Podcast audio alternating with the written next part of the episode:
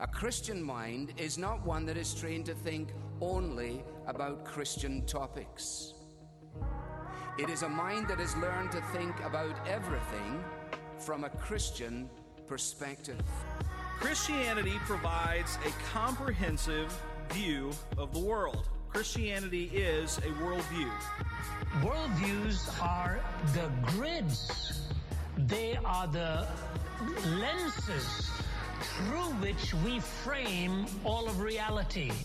Hey guys, welcome to episode four of the Blackberry Up podcast. It's Dami once again, and I'm sitting here with Mary and Israel. How you guys doing? Hey, guys. Good, good. I'm okay.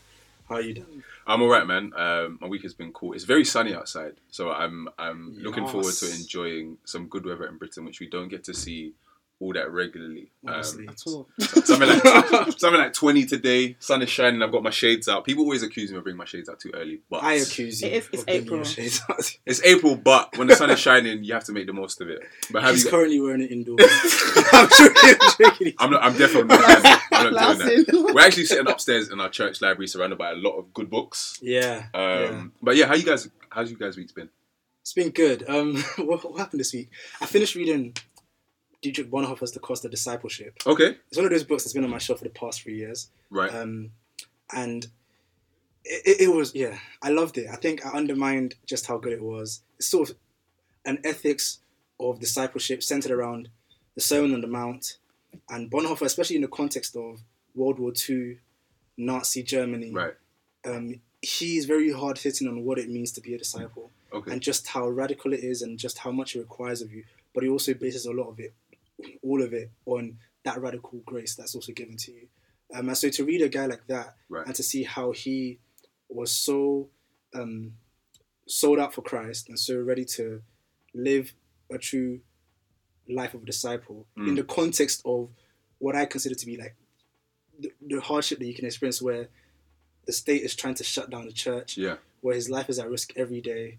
Um, and then to think about my own sort of like privileged culture where there's nothing that's going to be required of me if I say I believe in Christ. Yeah. Um, there isn't, outwardly speaking, a great cost right now to being a Christian. Mm. And I think, you know, I really felt cool to like reconsider just. I was just about to ask, how comes it took you three years to read that book, bro? And he did a little book recommendation as well. Yeah. it, it's just been on my shelf. I've, Fair I've, I, news. I have I have too many books. it happens. It happens. Um, Israel does have a and- lot of books. and so it took a while, but I got around to it. There are other books to get around to as well. For real. Mary, how's your week been?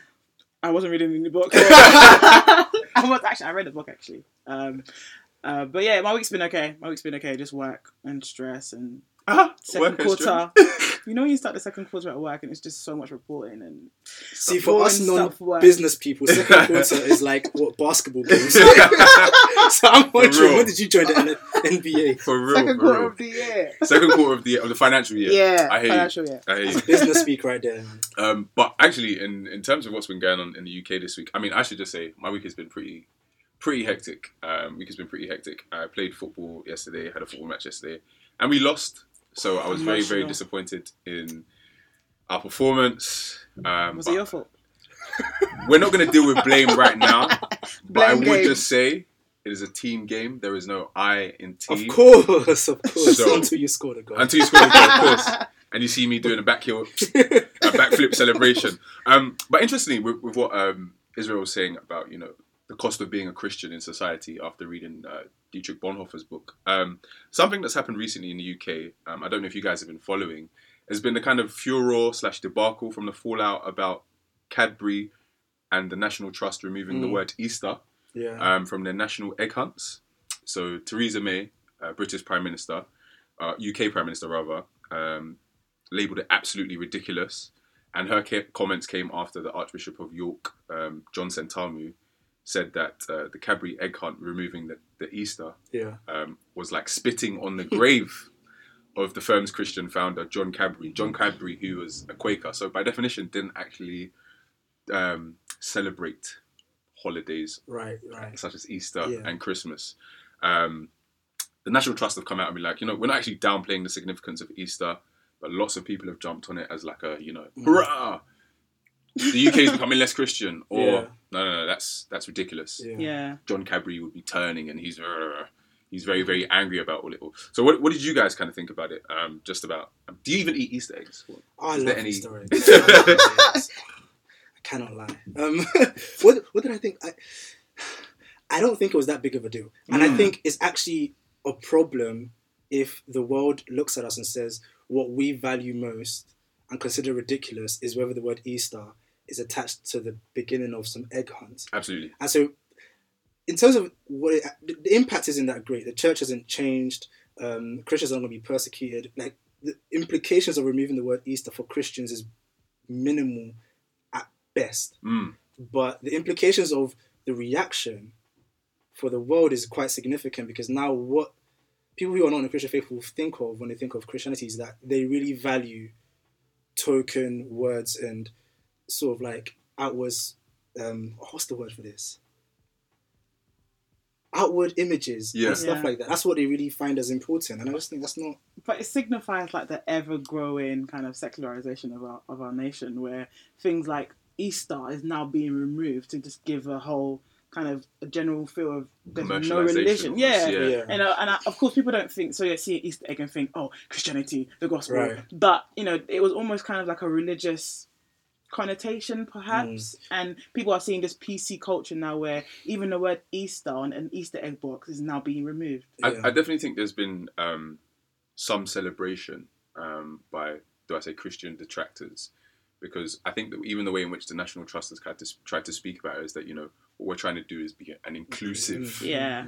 um, organization, um, and I, I personally don't get the sense that having Easter or removing the word Easter from your national egg hunt makes you an exclusive group. Do you know what I mean? Yeah. Yeah. non Christians and Christians alike can participate in egg hunts. non Christians and Christians alike can eat Easter Yeah, eggs. yeah. Um, but I, I do hear what Mary's saying is that in the UK specifically at this time, are we seeing a, a, a trend to move away from what some people consider a Christian heritage yeah or Christian values? it, I- it is definitely a piece of a bigger movement away from christianity Right. um, and so even though it's not you know disestablishment of the Church of England, it Mm. still forms part of that move. Um, and I, thinking about it actually, it's it's sort of like we're being told that if we want to engage in the public sphere, we have to learn to speak this sort of secular language Yeah. Right. and have a language that does that has basically no reference to any sort of religious concept whatsoever. And I think that's yeah, that, like yeah, Mary said, that will probably be where the national church is trying to gear towards in terms Yeah. of everything, including the egg hunt, has to be in secular terms Mm. for it for it to be truly inclusive. I think um, it's interesting because uh, the Lib Dem leader Tim Farron actually came out quite recently and spoke about the increasing hostility Hmm. in the UK um, to Christianity. Um, there was a survey done about you know people in the workplace and how comfortable they are sharing their faith and such, and the responses were quite, do I say, damning almost. That you know people felt as if they had to be hush hush Hmm. Yeah. about their faith. Um, I mean. You're not necessarily employed to evangelize at work, um, but if it's an 100%. essential part of your being, Don't lose your job. if it's an essential part of your being, um, I, I'm sure you feel encouraged to want to speak to people Yeah. about um, your faith especially informally as well. and informally as well. Um, but he just thought that there is um, uh, a trend towards people of faith in the UK specifically and in the world more lar- at Right. large not being taken seriously. And I guess we're having this conversation because today's podcast is going to be about Easter. Um, we're about a week away um, from Easter weekend next weekend, and we just wanted to kind of sit down and talk about uh, what the importance is um, of Easter, and hopefully be able to flesh out some of the things um, that, that we that Easter has come to signify for us. So just on that point about say the increasing hostility towards uh, faith and Christianity specifically um, in the UK, I, I saw a, I saw an article in Christianity Today, um, and it gave some stats from a poll done by Comres. Uh, which showed that while 92% of HR managers thought that employees at the places that they worked could talk openly about their faith, only 26% of actual workers said that people in their workplace talked about their religious beliefs or traditions at all. Um, and 35% of religious people in their workplace never talk about it. Um, and almost when you, it, it makes me wonder like, when you come to be so um, convinced by your religious convictions and it permeates your entire life and your being. I wonder how you can like just not talk about things like that at all. Yeah. Um, because if you're so um, enamored uh, with those convictions, then I would feel as if because it permeates your life, you should be able to talk about it at the appropriate times, Yeah. um, but feel confident enough to want to discuss things um, concerning faith uh, with your colleagues and and and, and such. Um, And I I think especially dealing with like politics, for example, you're thinking if a politician is a Christian, then to a certain degree, part of whatever policy they propose or support is going to be influenced by that core belief of Yeah. um, being a Christian and so on. And if you're saying, oh, you know, if society is trying to say, learn to speak in the secular language and um, keep your Christianity into the private sphere, you're basically telling them to remove the essence of who they are. And I, I think we, we saw that when when um, Theresa May spoke Yeah. about her say uh, upbringing in a home where they went Mm. to church. Um, she was like she- she used to a church, attend a church fairly regularly, Yeah. doesn't attend as regularly anymore. Um, but she was almost ridiculed, um, particularly in press coverage, um, and by a number of say uh, leading academics in the UK who who said that you know her value system shouldn't impact the way that she Yeah. governs this country. Yeah. And actually, that's that's impossible. I think people find it almost inappropriate, Inappropriate, to yeah. mention your religious views at all.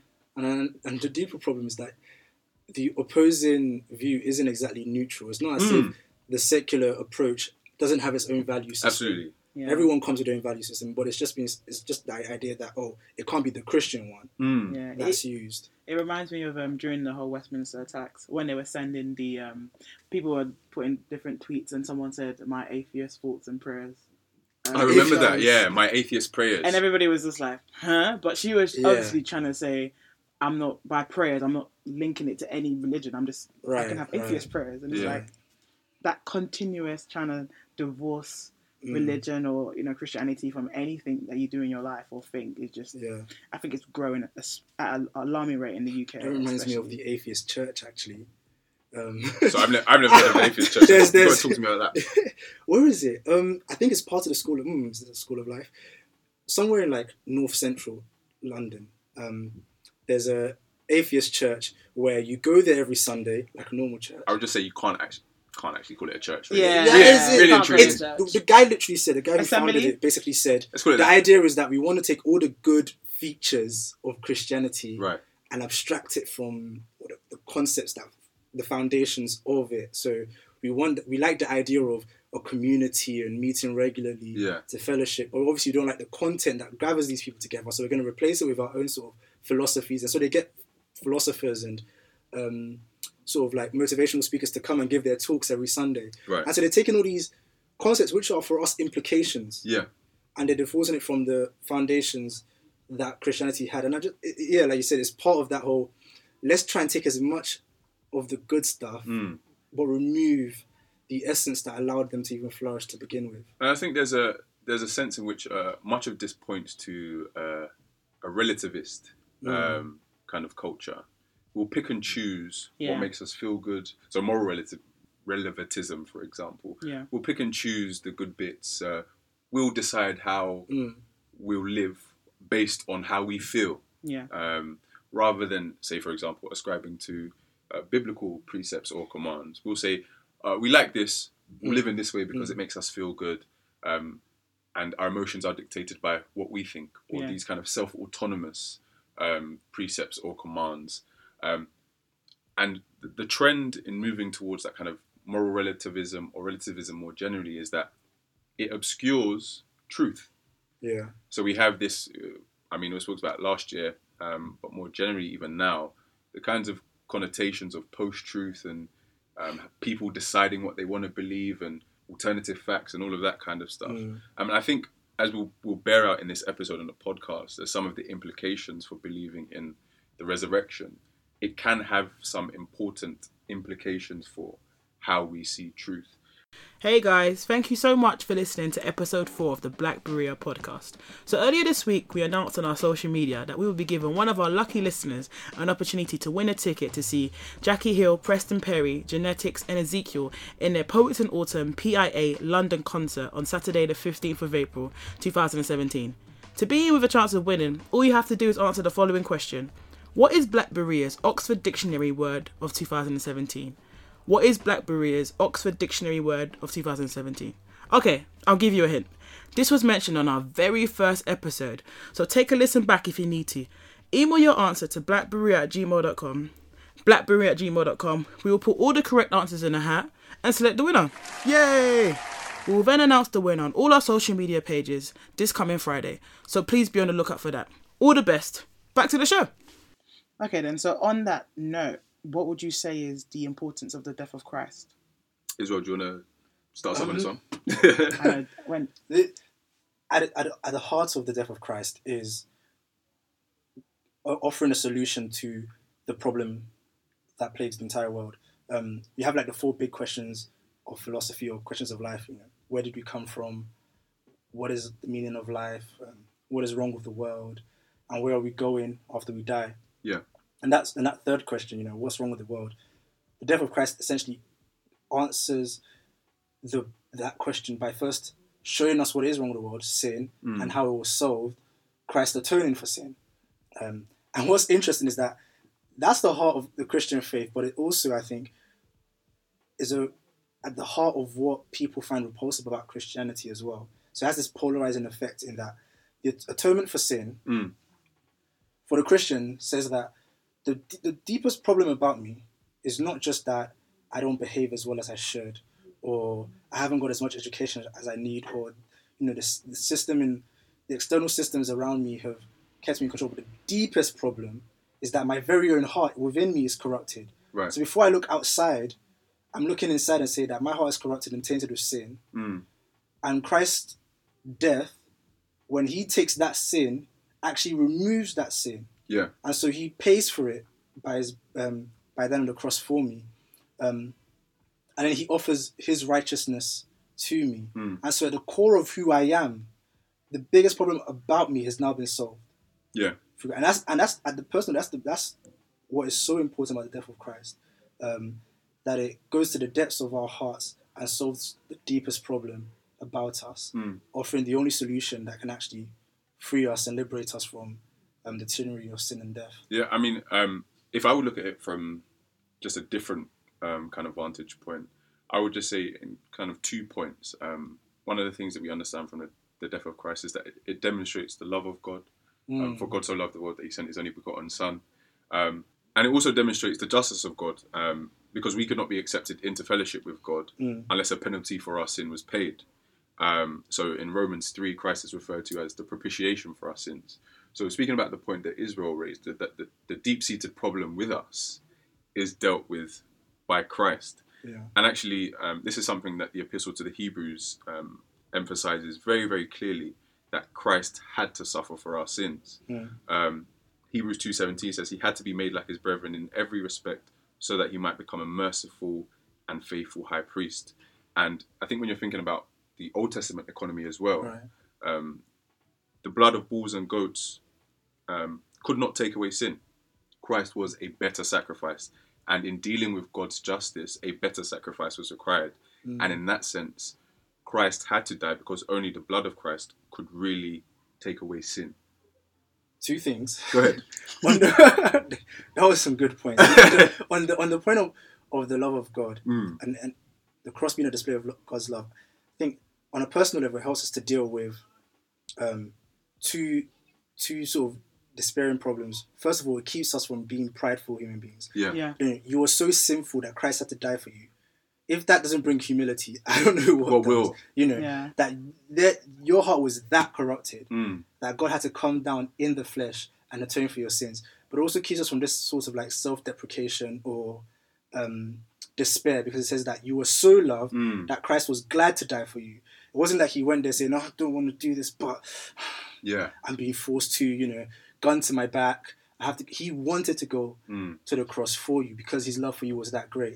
The second point I want to make was when you when you re- when you referenced um, the Old Testament and the sacrifices not being sufficient Hmm. enough. It was funny. I, I was I've been, I was listening to um, uh, a lecture by Ravi Zacharias Right. Hmm. talking about Jesus among secular gods, and he basically draws That's a great par- book. Yeah, yes. really good book. Yeah. He- he draws the parallel between you know how we you know in the secular we think we're not like the ancient people who have our own gods um, who have their own gods but we are sort of like scientific people and etc and he says that no actually we have our own gods for example elevating science to the point of metaphysics and how science will explain meaning of life when it can't do that Yeah. um, and so when you mentioned the Old Testament sacrifices weren't good enough, what I thought of is that actually as well, our secular forms of sacrifices aren't good enough either. Okay. So when we so when we when we propose and say, oh, the problem with the world is that there aren't good governmental structures, that's a sacrifice that isn't sufficient to change the heart of man. Right. Or when we propose, um, what's another, you know, that the problem with the people committing murder and stuff is that they haven't been educated enough and stuff like that. Yeah. That is not a good enough sacrifice to actually fix their heart.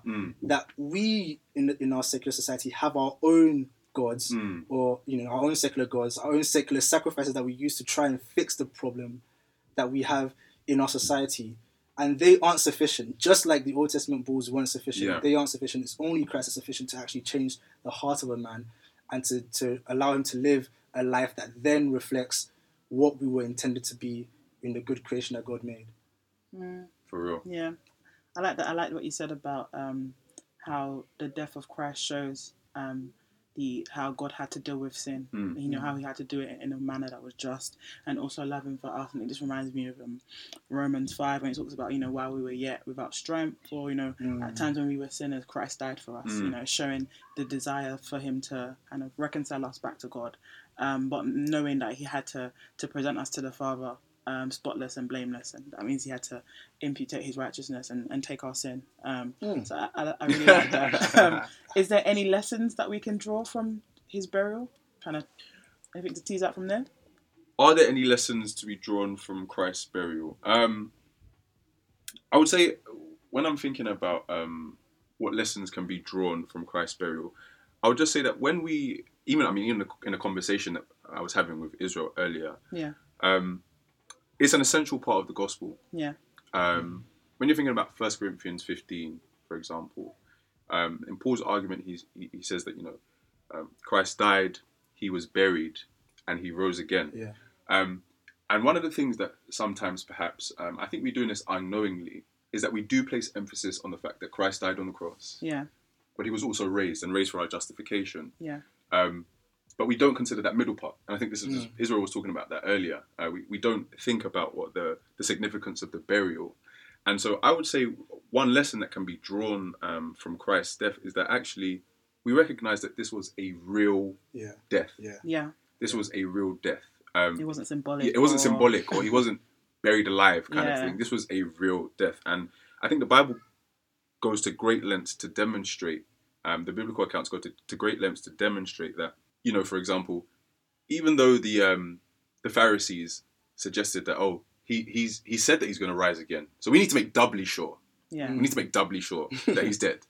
Um, the Bible goes to great lengths to demonstrate um, in the in the biblical accounts that Pilate ordered the Pharisees to make the tomb secure yeah, and set a guard at the tomb so that disciples could not steal his body Yeah. and kind of come out with this airy fairy, Yeah. oh yeah, he's risen again kind of thing. Um, and it was a real death. It was real humiliation. Um, one commentator says he was buried to make his death the more certain Hmm. and his resurrection the more illustrious. Yeah. Um, and when you think about, you know, Joseph of Arimathea um, asking for the body, Nicodemus going there, the, the two of them going there with Yeah, spices yeah. and um, and myrrh to embalm the body, wrapping it in clothes.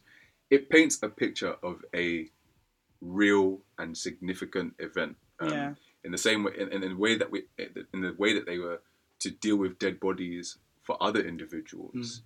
Christ also had those same things applied to his own body. So we, we can have trust and confidence in the fact that Christ really did die, yeah. um, and that Christ really was buried, and Christ rose again. What would you say might be a significant lesson to be Um, drawn? like, no, I'm going to take a different angle, I guess, and do a more of a loose lesson, which I'm going to try and draw from another passage as well, Mm. in terms of what Christians can do in light of this, the burial of Christ, and say that actually, I think the burial of Christ teaches us to be able to sit in sorrow, Mm. um, because I think That's an one of the- interesting point. One, Okay. one of the things that, like you said, one of the things that we do is people say, okay, the death of Christ, and these are, these are important things. So I'm not going to de-emphasize anything. Mm. Say, Yeah. okay, Christ died the cross, and we have Good Friday service, and we talk about that, and then our minds instantly shift to He's risen, Mm. Easter Sunday, t- resurrection, and so we don't have in our minds the space of okay, He's dead, He's dead, He's dead, and just stay in that state. We don't know what to do with that space, and so we just skip it. And I think it's partly this is not this is not wholly sufficient to explain the um, the phenomenon, but I think partly it, it sh- comes from the fact that we don't really know how to sit in sorrow or how to sit in a place of lament, even when we are certain that hope is going to come later on. Yeah. And so if we see hope, if we're told, okay, hope's going to come there now, or you know, in so many years, our instant reaction is to say, let's speed up and go to that place now because we don't know how to sit in a place of sorrow, even though we know that hope is coming. And, and so if one, a passage that I think explains this further is John 11, where um, Jesus Christ is told that Lazarus has died. Jesus Christ weeps, and then the people watching him saying, that, "Look how much he loved Lazarus, Yeah. that he weeps like this." Jesus Christ knows he's going to raise Yeah, Lazarus from the absolutely. dead, 100%. but yet he says, "I'm still going to weep. Like, Yeah. I'm still going. To, I'm not going to skip this phase Mm. of someone's death, even though I know he's in that grave and he's dead. I'm still going to enter that space of sorrow, knowing that I'm going to bring Lazarus back from the grave. Um, and you have that all over the Psalms as well, where David is like, I know that God is going to rescue me, and I know that there's hope in Him, but I'm still going to enter that place of sorrow, Hmm. enter that place of lament, and weep, knowing that I have hope and certainty in the sovereignty of God. And I think, as a practice of, of, of a Christian, it is actually could be a very good thing for us to learn how to stay in a place of lament, even when we know that God is sovereign and in, con- in control, and that things will work out for our good, as Romans 8 says. Hmm. Mm. Yeah, I think we tend to, like, I don't know, at funerals and when people are Right. going, you know, we're like, oh, she's in heaven, you know, she's with the Lord. Yeah, and these things yeah, may we're be too true quick if you're to- a believer, yeah. but it's like actually there's still pain, there's still Mm. burdensome. It's okay to stay in that place of mourning, even though we know that their future is secure in Christ and Hmm. they are in heaven right now. Yeah. We can still stay in that Yeah. place. And I, I liked what sorry, Dami, I liked what you said about um, the history of it, how knowing how Christ actually did die. Yeah. Because it points to you know, as you said, First Corinthians fifteen. You know, we are of mo- most men. well, We are mo- of men most pitied. You know, if Christ is still if Christ is still dead, and you know, if he's still dead, that means we're still in our sins. Hmm. Um, and that that's a disastrous thing to being. Um, so, do you think you can be a believer or a Christian and um, see the death of Christ just to be symbolic, or or maybe not even to believe in the, the actual resurrection itself? Um, I would literally just just repeat the, the, the refrain from 1 Corinthians 15. If Christ was not killed, buried, and raised, then our faith is in vain. Yeah. Yeah, Um, we are still in our sins. He even said, it goes on to say, we, we are of most to be pitied, yeah, right?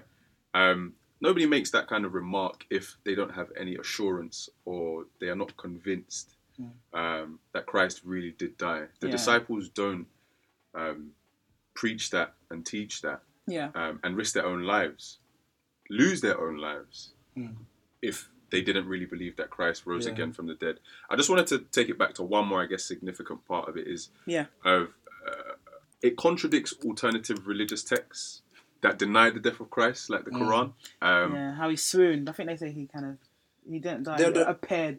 Yeah, he appeared to have died. but Yeah. He was really But he, still- he didn't really. sort of Um, like he was faint, but he Yeah. was still alive. And so these biblical accounts offer us value for apologetics. Mm, They enable yeah. us to defend the Christian faith. And so when we're weighing up uh, positions or evidences um, brought by competing or alternative um, Yeah. religious texts, um, we can look to the evidence presented in the Mm. biblical accounts and have good certainty Yeah. that Christ really Yeah. did die Yeah, and not that he appeared to have died, but really it was somebody else or uh, some of the other kinds of arguments that are laid against the death and burial of Christ. It, it shows that Christianity is just as historic as events that happen in our lives. Because you like like Mary said, one of the oppos or big part of the opposition to Christianity is that it tends to think of it as this sort of mystical, hypothetical, abstract thing that is just a philosophy, but actually it's rooted in a historical event. The same way that Nazi Germany existed, the same way that um, Margaret Thatcher was prime minister, Yeah. or that Theresa May right now is the prime minister, it's the same way that Jesus Christ is a real person who walked on this actual earth and who actually died. There are definitely some people that, that wish Margaret Thatcher wasn't prime minister. happened. But I, I'm, yeah, I'm sorry. I'm sorry It to, to, happened. to inform you and remind you Okay. that she was. Um, but that, a- aside from my political biases, um, oh my I guess Oh, we've kind wow. of we've kind of stumbled onto that kind of question of how do we know that Yeah. the resurrection Mm. really happened? Um, again, Israel. Um, That's back to you.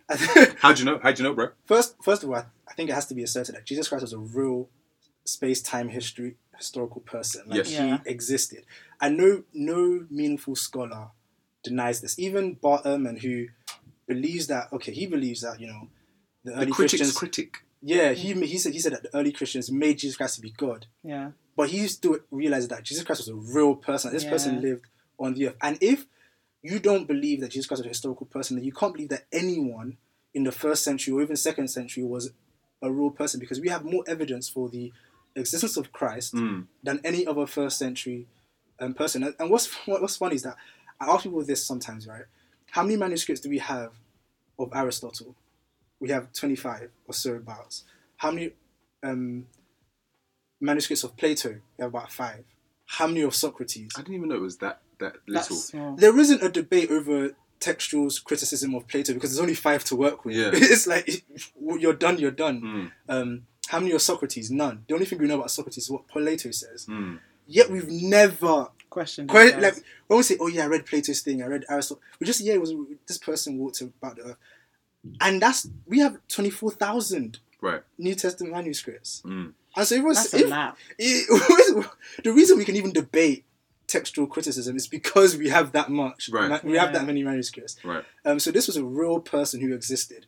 Um, but then when we read the actual manuscripts and the uh, gospel accounts, we see that um, there's no other way to explain the events of surrounding the resurrection than Jesus Christ actually resurrected. First of all, we- everyone accepts that Jesus Christ was actually crucified Right. even the enemies of Christ who were who were um, saying that oh when, when when Christ was buried, people were saying that oh it's the disciples who took him. They accepted that he died and that he was buried, but they were trying to o- offer an alternative explanation for his um, For his death. yeah for his absence in the in, in the in the tomb which means that everyone acknowledged that this person was crucified and actually died and was buried Yeah. so that's just that was not disputed by anyone in, in that in that time period and even now when we look at the the evidence and the manuscripts there's no other possible explanation for why jesus for jesus christ dying on the cross but that he actually did die Right. but then also we see that when he is resurrected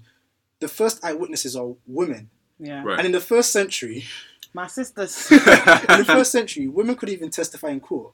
So why would you rest if you're trying to prove, if you're trying to create some false religion? Why would you rest the weight of this religion on ev- on witnesses who couldn't even stand in Jewish courts at that Yeah. time, Right. but that they actually were there and they actually saw it? Um, and then you think about the encounters of the resurrected Christ. You have, like you said in 1 Corinthians 15, Paul says, Look, ask the 500 witnesses, Yeah. right? That saw him physically. That saw him. Yeah. I think, what kind of a bold claim, right? That to say 500 people have seen him, you can ask them. That's Mm. how sure I am that he's and resurrected. there's some of them are still alive. as ask well. anyone in, in jail how many witnesses will take it, take them to get out of jail. They'll say, Give me three, three people who said that they saw me at another place, and Yeah. I would have been out. That one alibi is sufficient. Yeah. That one. But we alibi have is Hmm. 500. Yeah. And you, so you can't even say, oh, it was, um, what's the word? Um, they had a, not hysteria. Um, oh, my vocabulary is terrible. Hallucination. Hallucination, Oh right. my! Hysteria. I said, It's a hate. It's a hate. It's a hate. they can't say it's a, it's a hallucination because 500 people don't hallucinate all at the same time, and they don't hallucinate over the period of four, five, six, seven, eight days. Because Yeah. Christ didn't just appear once and then everyone saw him and then just disappeared again. Yeah. He stayed. He ate with them. He slept with them. Thomas poked through his finger, Yeah. and you can't explain that with hallucination, Mm. but that he was actually resurrected and he was a real person who was walking post resurrection. Absolutely. Um, Yeah. I, I would just say, like, like you're saying, the abundant testimony about the Right. resurrection of Christ. You can point to events such as Thomas poking him, Yeah. him actually eating food Yeah. um, in John 20. So it wasn't just like there was just this spiritual body and the Mm-hmm. food kind of dissolved. You can see Yeah. that he's a corporeal being because he's able to eat food, Yeah. digest, um, uh, inviting people to see and touch his hands and feet. Um, in Matthew 28 as well. Mm. Uh, those are evidences, and I think the the abundant testament of New Testament Gospels is Christ resurrected bodily in a glorified body, Yeah. um, but it was a physical presence as opposed to just some kind of dreamed up hallucination or incorporeal Yeah. um, kind of spirit. Um, was there anything else you were going to say? Before I- Um, I was going to make one more one one more point about just the the transformation of skeptics right. yeah. in terms of um, Peter. and yeah, you Mark. have the disciples went from cowards who ran away when Christ was captured to being men who could die for the fact that he was resurrected. And you think, what else could explain men being so willing to die for their cause? And so even when people say, oh, you know, people made up, um, this was all made up so that they can control society. And you think, what did the disciples have to gain? They had nothing to gain from claiming that Christ was resurrected. And apart from one disciple, John, who died a natural death, Yeah. every other disciple was martyred, Yeah. crucified, stoned to death, all because they believed that Christ resurrected from the grave. And I'm telling you, if, if I told a lie, right, Right. I could hold it for a while. But if you're telling me we're gonna kill you because of the lie, I'll be like, okay, And, you Let's know, was Oh, just think this through. joking. Yeah, yeah, Like- let's just think this through. and they, they, they weren't rich. You know, they weren't Yeah. a noble affair. They, did, they didn't gain anything at all. but Christ in in preaching. and so you think, what The truth. else? What else could explain their, their their willingness to die for this cause, but that they actually believed it and it was actually the case? I mean, I guess probably just as a summation then um, of that point particularly, the Book of Acts records how the church exploded on Yeah. the basis of this belief. Um, the expansion of the Christian church, I think, is strong proof for the resurrection. Um, it- the, the the the apostles went through preaching and teaching that this did in fact happen, um, and it's only uh, by God's grace that men also came to appreciate that fact, and the church grew exponentially Yeah. um, at that time and consistently has been um, founded upon the base of that gospel truth that Christ died, he was buried, and he rose again. Um, and I mean, you can't think for two millennia almost. Everyone has been being hoodwinked Mm. Yeah. um, by this lie. Um, so yeah, that's that's a that's an interesting point. Um, so just taking it back, I guess, almost to the first kind of thing we were talking about um, about hostility towards Christianity and how Easter is being viewed in the UK currently, Mm. yeah. um, and also the discussion that we've had about the resurrection. Um, in our engagement with an increasingly hostile secular culture, how does the reality of the resurrection equip us to meaningfully engage this changing society? Um, I think so. On, the, on one of the things I said previously was that you know, the death of Christ answers that third question of the four big questions of life: what is wrong with this world, calling it sin, and actually solving that problem. I think the resurrection also addresses the final question, which is destiny. Where are we going after we die? Because in the in the, in the, pa- in, in the Bible we have Christ's resurrection spoken as the first fruits of many more resurrections to come, and actually in the resurrection is our hope and certainty of our own resurrection on the final day of entering that new heavens and new earth where all the wrongs will be made right. It is not just that the earth will be fixed, but will be taken into a state of glory. Um, and so, what the resurrection does is that in, in our engagement of um, the, the hostile society, we are saying Christianity offers the only meaningful answer to that question of destiny Right. um, there was a there was a recent Veritas Forum conversation between Tim Keller and Anthony Cronman. Who Tim was Keller, your a- guy. of course. Uh, it's- Anthony Cronman was was used to be the dean of Yale um, Law School, Right. and he was talking about in his philosophical journey, he realized that his life had no meaning apart from being rooted in eternality. That Okay. he had to form some sort of philosophy for himself where he could plug himself as part of an eternal um, destiny, and, that, and you know, even for he calls himself a born again pagan. So this is this is, this That's is an interesting title. and so for this non-Christian, it's like even I recognize that you can't really understand what life means now if it's not rooted in something that is beyond yourself that actually lasts forever. Right. And the resurrection says that, all, you know, and we have this revelation that all of us will be brought back from the dead, and that all those who are in Christ will be resurrected into a state of glory where all that happens in this earth that is done right, um, where righteousness is prevailing, will be passed through into the new heavens and the new earth and will remain forever. And it gives us hope even for our today in a way that I think the secular worldview can't, you know, because the secular worldview can't tell you why you shouldn't be narcissistic. Right. If after we die, that's it, why shouldn't I just care about myself right now as fully as possible Right. to the nth degree? Because when I die, I personally am done. So Mm. tell me what motivation I have. But Resurrection says that no, when you don't, you- when you die, that's not just it. Mm. There is actually something that comes after. And for the Christian, which is what we're trying to propose to the secular world, there is glory forever. Right. Yeah.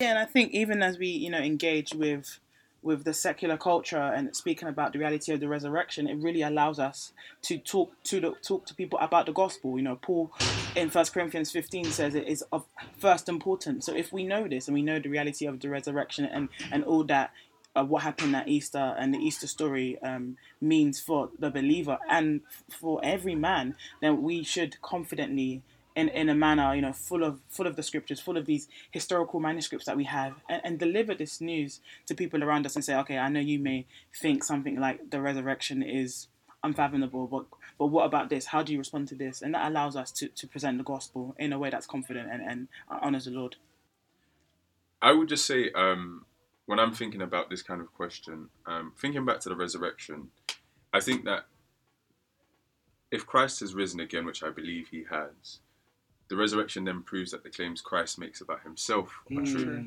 So he said he would raise the temple Right. again on the third day. And that has implications also then for what is said in the rest of the Bible.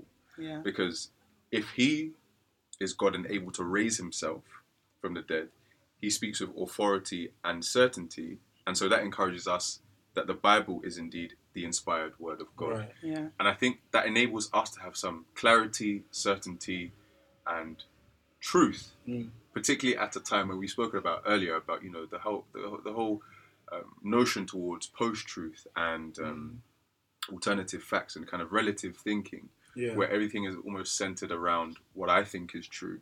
Um, or actually, what we have is a sufficient and perfect word Yeah. that is the truth that we can trust in, have faith in its reliability and the credibility of the claims that are made about Christ and the claims that are made about us, which we otherwise couldn't have if Christ did not rise again um, for Yeah. for our justification.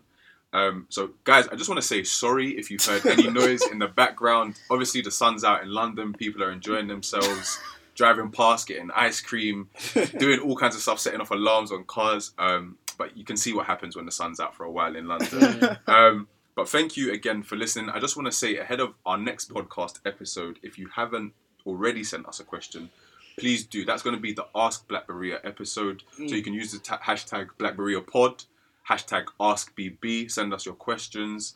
Um, something that you've been, you know, keen to, to see dealt with on this forum. We'd really like to know. We're really And interested. don't hold back. Don't hold back. Don't. ask anything Even if it's a crazy question. Um, we can't guarantee that we're able to do all questions on the podcast, but we will do our best to be able to try and Yeah. reach as many as possible. So you can send us your questions to blackberia at gmail.com. You can also tweet us at twitter.com forward slash blackberia. Uh, you can send us a question, uh, question on our Facebook page. I was about our Facebook page. send us a question on our Facebook page, which is facebook.com forward slash blackberia. Thank you for all the interactions we've had on there so far. Please continue to, to, to, to uh, speak to us on that platform. Um, you can also send us something on Insta, um, which is Mary. instagram.com forward slash blackberry There we go. Um, and yeah, guys, continue engaging with us. We're really we're really happy to see the kind of interactions we've had so far. Um, let us know what you think about this podcast episode. Also, if you have any kinds of uh, things that you think about when you're dealing with Easter, the resurrection, we're interested to hear and learn from from people as well. So, thanks for listening. Yeah. We're out. We're gonna go enjoy some sun. Just as that that goes off.